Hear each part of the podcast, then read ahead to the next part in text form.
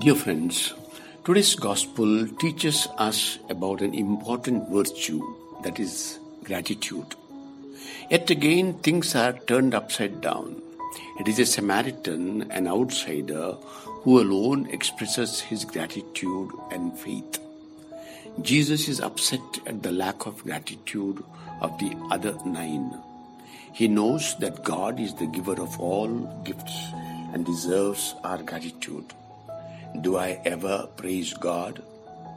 One of the saints who understood God's mercy and gratuitousness is Faustina Kowalska. In her song of gratitude, she exults like Mary, our mother.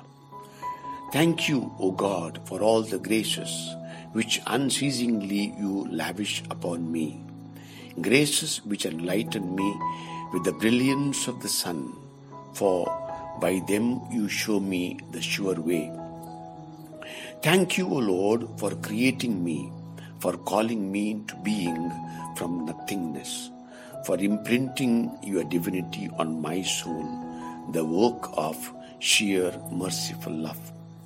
Thank you, O God, for all the inspirations that your goodness lavishes upon me, for the interior lights given my soul, which the heart sends but words cannot express.